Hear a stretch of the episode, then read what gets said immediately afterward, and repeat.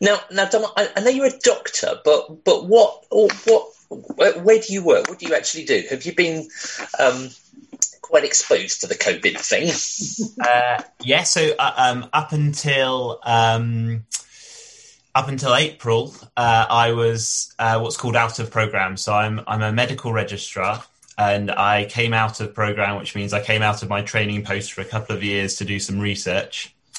Um, but when the pandemic came to the UK, uh, I offered to come back onto the yeah front line, I guess. So my role as a medical registrar is um, for all those patients who come in either referred in by GP or come in through the front door in A and E. Uh, and have a medical problem, which COVID falls under, uh, they get referred to us. And as the medical registrar and the most senior doctor in the hospital, out of hours, um, usually there's a consultant who can be contacted. Um, yeah. But, uh, but yeah, so so um, so yeah, seeing people in A and E and um, assessing them and starting, hopefully making a diagnosis and treating and uh, making decisions. Uh, yeah, so wow, yeah, you're right. That kind of is a little bit front line, then, really, isn't it? Yeah.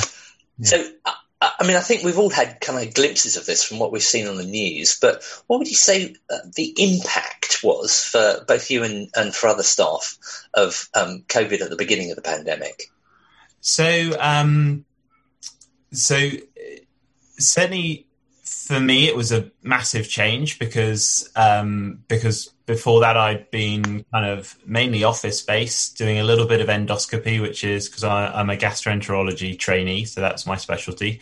Um, but but but limited kind of ward work or A and E work, anything like that. Um, so that so that was a big change. But of course, there was an awful lot of uncertainty at the time. Uh, I yeah. was put onto what was called the hot stream. So anyone suspected of having COVID, this was in an attempt to try and not mix patients, of course. So clinical teams would be either solely looking after people suspected as COVID, and other clinical teams would be only looking after people who was uh, people thought didn't have COVID. The challenge with that, of course, is that we only learnt about the taste and smell bit of COVID towards the the the latter part of of the last eight months, I guess, and um, so so anybody with a temperature was potentially uh, somebody with COVID. Yeah, um, and that I mean that's that's a big uncertainty that continues. Is is how many people have unfortunately caught COVID in hospitals because we just didn't know what they had. Recognize, yeah. Um, and uh, and and so so that that was there. The rota got more intense. So we talk about one in 14, one in 16. These are how many night shifts you do. Wow. Uh, these kind of things. But a, a, big change was that all of the elective work stopped. So all, you know, hip operations, all outpatient clinics became teleconferences. So you'd either speak to people via a Zoom type platform or just over the telephone. Uh, and a lot of those got delayed as well. So I remember doing a night shift at Good Hope Hospital and they decided to all of so we had dermatology consultants and allergy consultants, people who spend most of their time sitting in a clinic talking to people about r- their rashes yeah. Now coming in and joining the what we call the acute take, so seeing critically ill patients on the front door, and of course for them that that is a massive shift.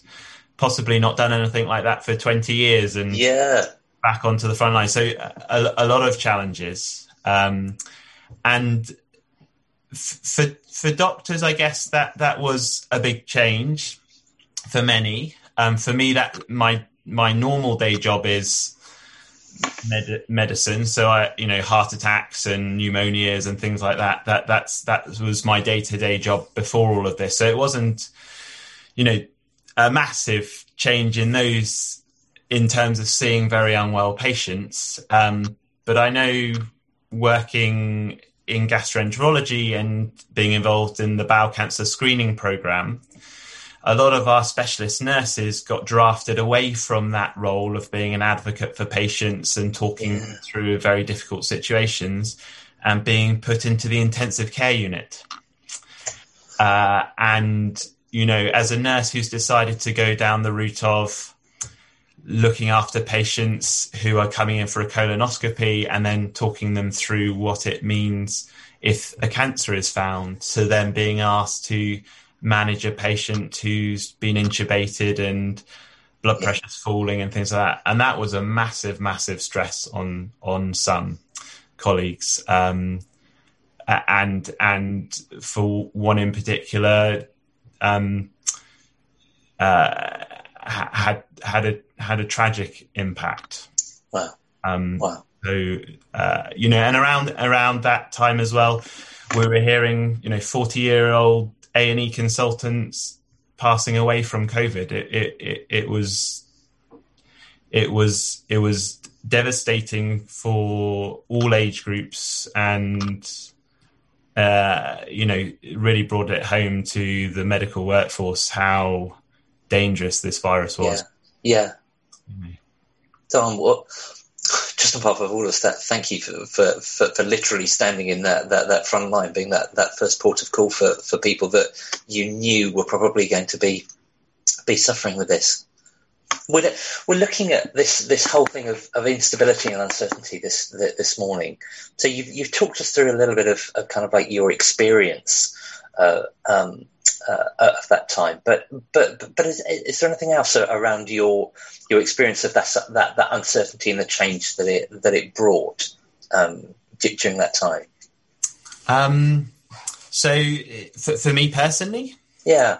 So um, uh, so I came back onto the rota and then kind of within a couple of days, Sarah took the kids and left.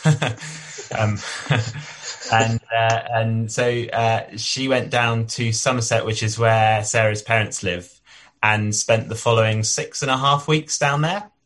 So um, that again was was uh, a massive uncertainty because if you remember, then everything was locked down, and I know we've had other kind of lockdowns in the tiers, but that was very much a don't leave your home unless it's absolutely essential. Yeah. Um, as I said, I said about the the kind of not knowing whether somebody had COVID or not, but it was yeah. only later in the pandemic we realized people could be asymptomatic and carriers. Yeah, yeah. Was, uh, I was told in the very early days, don't test people unless you're absolutely certain they have it. And yeah. you know now, you know, hundreds of thousands of people are getting tested every day. Uh, in in April and March, I was being told you can test them, but even in hospital, you won't get a response for about a week as to whether they they have it or not because of testing delays. And, yeah, yeah. Um, so there was huge amounts of uncertainty both in hospital, but also when Sarah and the kids would be able to come back, whether it would be safe to come back. Yeah, yeah. Uh, I had a consultant colleague whose wife was going through chemotherapy, and he spent three months by himself in a hotel because he didn't want to expose a family member who was at you know immunosuppressed. Yeah, yeah, yeah. From from from from that, and uh, so uh, you know, I read a lot around what was going on. There was huge amounts of misinformation about COVID, what it meant. There was. You'll remember at the beginning we talked about did did it matter? You know, if if if if you had a a big viral dose to, yeah. to your face, did that matter? We were being told that face masks might make you more at risk because you'd be touching your face a lot, um, and uh, so there was, you know, it, it was. Yeah, just, just yeah, a lot of it, mix of it. Yeah, and I, I, I'm sure people on in the congregation here will, will be thinking that this eight months has been a really very long time. But for me, I guess going into hospital, actually my workload increasing, um, it, it's all gone by as a bit of a blur. Um, and um, yeah, so so it's been a challenge actually to think back over what, what all the secrets. Yeah, where it's gone to. Yeah, absolutely. Yeah. So what what one thing that, that intrigues me is, is what difference would you say your faith has made during these months?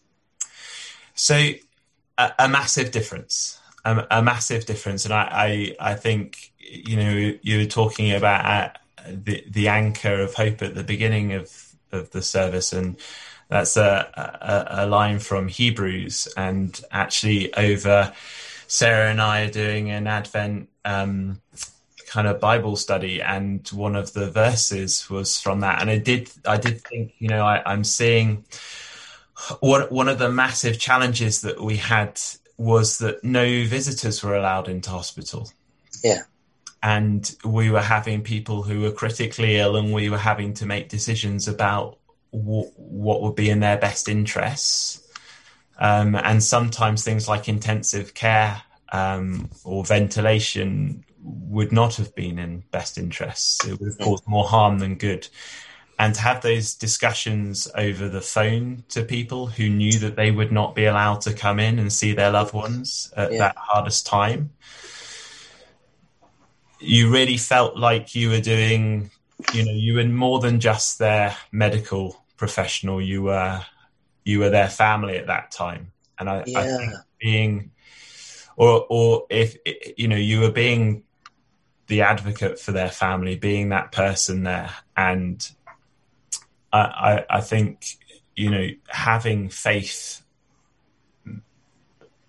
I think carried carried me along in those times mm-hmm. where you were having those discussions yeah. and knowing that this was not it that there was more that there was somebody there standing behind that, that you were you were there yeah but there was more than just you there yeah you were you yeah. were being carried along and and May, maybe you know you were that you were that anchor of hope for them, and um, and I, I think you, you know that I I think also being renewed each day by the knowledge that you know yesterday was hard, but Jesus is giving me this strength. Yeah, go back yeah. in, and that a lot of the you know.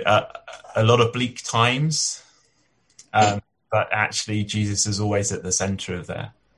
And um, yeah. I, I, I, love that. I mean, I, I, I don't have to deal with half the things that, that you do, but that, that, that sense of when you when you reach the moment of, I know I just I, I, I can't do this. I, I, I don't have the strength. I don't have the wisdom. I don't have, um, yeah, those, those times to be leaning on Jesus is, um, yeah, just that. Love that. Thank you. Hiya. Hello. Um, uh, uh, thank you for uh, joining us, Cara, um, and being uh, willing to share a little bit of your story. Now, um, uh, again, I, I, know you're a teacher, but can you tell us a little bit about the kind of school that you work in? Uh, yeah, so I'm a teacher in a special needs school um, in Solihull. So it's a special school that's for primary and secondary children. Okay. And and do you have a niche within that, or do you have to cover the whole gambit? Yeah, it's sort of covering everything. So my class are a, a real range. So um, even within age range, I've got last year I had um, year two to year six within my class, um, and different disabilities. Um, so ADHD, autism, uh, things that people might not have heard of, like NF1, um, lots of different yeah disabilities. Amazing um, yeah, I just, just can't even imagine what a, a, a normal day looks like, let alone what a, a day during these last few months have looked, have looked like. So, um, what were some of the challenges that you and your colleagues were facing in managing the pandemic? I think initially it was just the suddenness of it all. Um, so, kind of when we're thinking back to March, um, so we were, I think schools are the last thing to close in the end. And whilst we did have kind of an inkling that that was coming, we found out when Boris told everybody else. Um, so I think that was really difficult. And our children, particularly um, in special schools, find transitions and changes really yeah. tricky. Yeah. Um, and we often have to do a lot of pre-tutoring, um, and uh, you know, even with for Christmas, you do a lot like weeks beforehand to prepare um, because it's too much. And yeah. so that kind of just suddenness of, oh, right, we're closing and we're not actually sure when we're coming back. Um, wow. yeah, that was really tricky. And then um, during the time kind of in lockdown, it was just making sure that our families were safe and our children were well. Um, again, that's quite tricky doing it over a screen or over the phone. Yeah. Um, a lot of the children that I work with have communication difficulties. Um, so without the right support, they're kind of like their symbols, and we use Makaton mm. signs. Yeah, yeah. It's really hard to find out how they're actually doing. Um, and we would do phone calls home, and in the end, it, it, felt like actually we were just there as a listening ear. It wasn't. Sometimes it wasn't actually about the children; it was supporting the mums and dads and nans and granddads, and just being there to listen. Um, and then we also carried on working in school as well. And um, so managing one way systems, trying to encourage our children to keep space, which is, is really hard work. um, yeah. And just keeping them separated, and we we changed timetables. They look different. Things that we were sending home, avoiding people who we would ordinarily have spent time with. So our because our school is primary and secondary, um, we have split into bubble groups, and that word "bubble" is going to be the the thing of 2020. um, we'll never have the same meaning again. Yeah, and so we haven't been able to um, spend time with those staff members and the children that we would have seen in the playground. Um, so that's all changed as well. But you know, I actually feel really blessed that um, I've worked at a school that has a really kind of team working attitude. Yeah. Um, yeah. Wow, that is just so much stuff that never appeared in a job description 12 months ago. no. Wow. Amazing. Thank you, Carol. So uh, you talked a little bit about it, but how, how have the children um, handled all this change and uncertainty that, that COVID's brought? You know what? Actually, they've handled it surprisingly well. Um, I think something you know most teachers and teaching staff knew before but have know even more is that children are so resilient.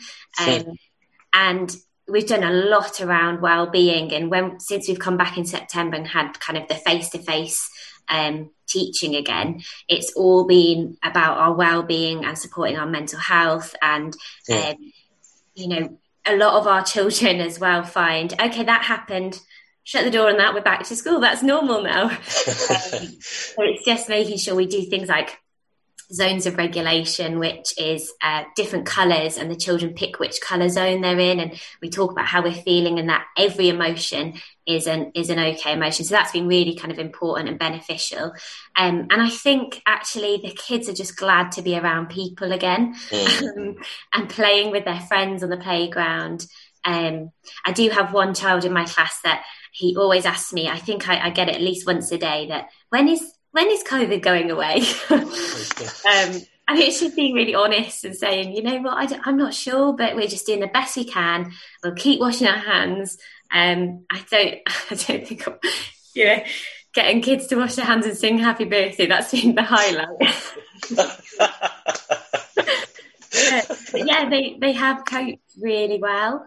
Um, yeah. They've That's amazing. Lifted us. Yeah, yeah, yeah, yeah. Uh, that makes me a little bit jealous. I want to be in one of your lessons sometime, It sounds a lot of fun. So, um, same question that I asked Dom actually to, to finish with. What what difference would you say your faith has made during these months? I think, like Dom was saying, just a massive difference. I think I I have still felt really hopeful, and and that might sound really silly, but mm. even in kind of the darkest points, um, just that God brings hope and light and life, and just being able to hold on to that.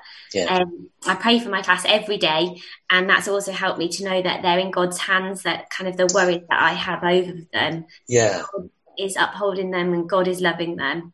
Um, and just yeah, that reminder that God is with us. That's been really important. Um, my name is Bernice. Um, it's lovely to see you if you're new and visiting here today. Um, it's really lovely to have you here. Um, I'm going to just use 13 images um, to talk to you about um, uh, kind of perhaps some thoughts and views over this year and what's happened. Um, and and as we know, uh, I think the word of probably today and yesterday is instability. Um, the the sort of the feeling that the rules can change at any moment.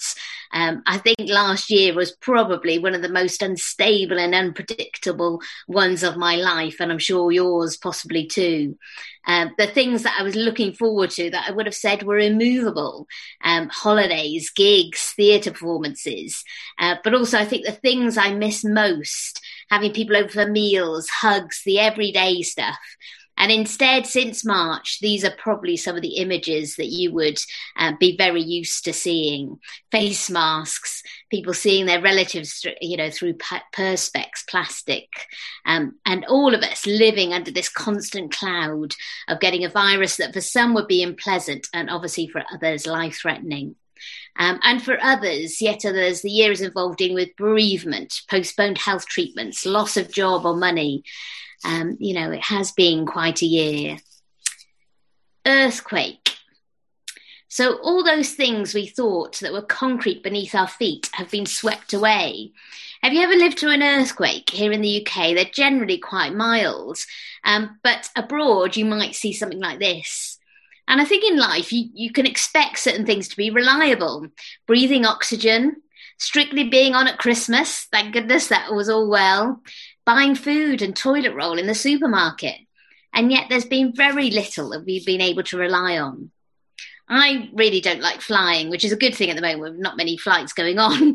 But um, I, I, I, guess I feel wobbly and anxious about it, even though driving doesn't bother me at all. And I think all of that is related to control. I feel like I'm in control driving, which is really a fallacy. Nothing is safe, nothing is 100% safe.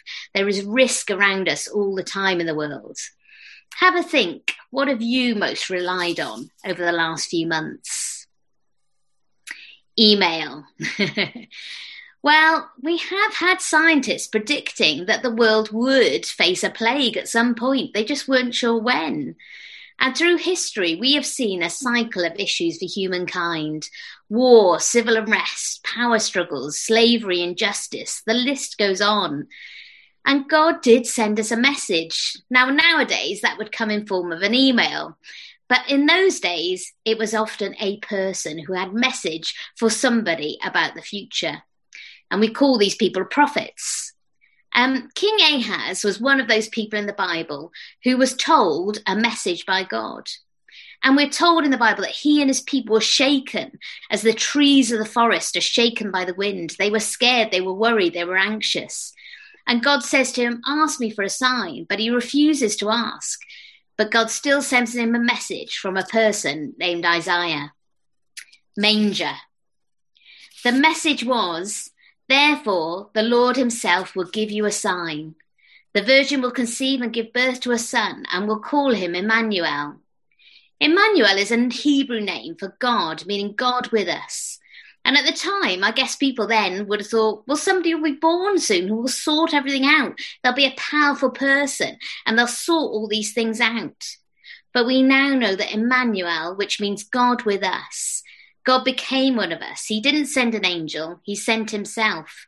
God sent flesh and blood to bring peace in the midst of our unstable and messy life. He was not distant from humankind and our situations, but very much in the midst pregnant. We are introduced in the Bible to a couple named Mary and Joseph who had come to return to Bethlehem because she was pregnant, because it was due to a census that was called and everybody had to return to the town of their birth. So they went from Nazareth to Bethlehem, about 80 miles away. And they weren't your everyday couple because both of them had been visited by an angel who told them that these things were going to happen.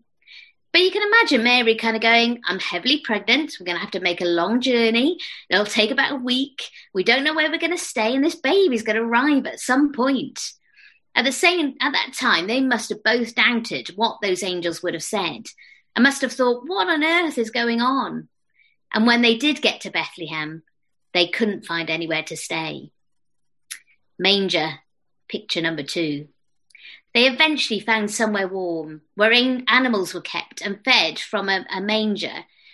Um, you know, uh, and Mary wrapped him smug, uh, sn- snugly in tight strips of cloth and laid him in a manger because there was no lodging available for him. Well, this little baby, who was named Jesus, doesn't look much like a powerful ruler who's going to change the world.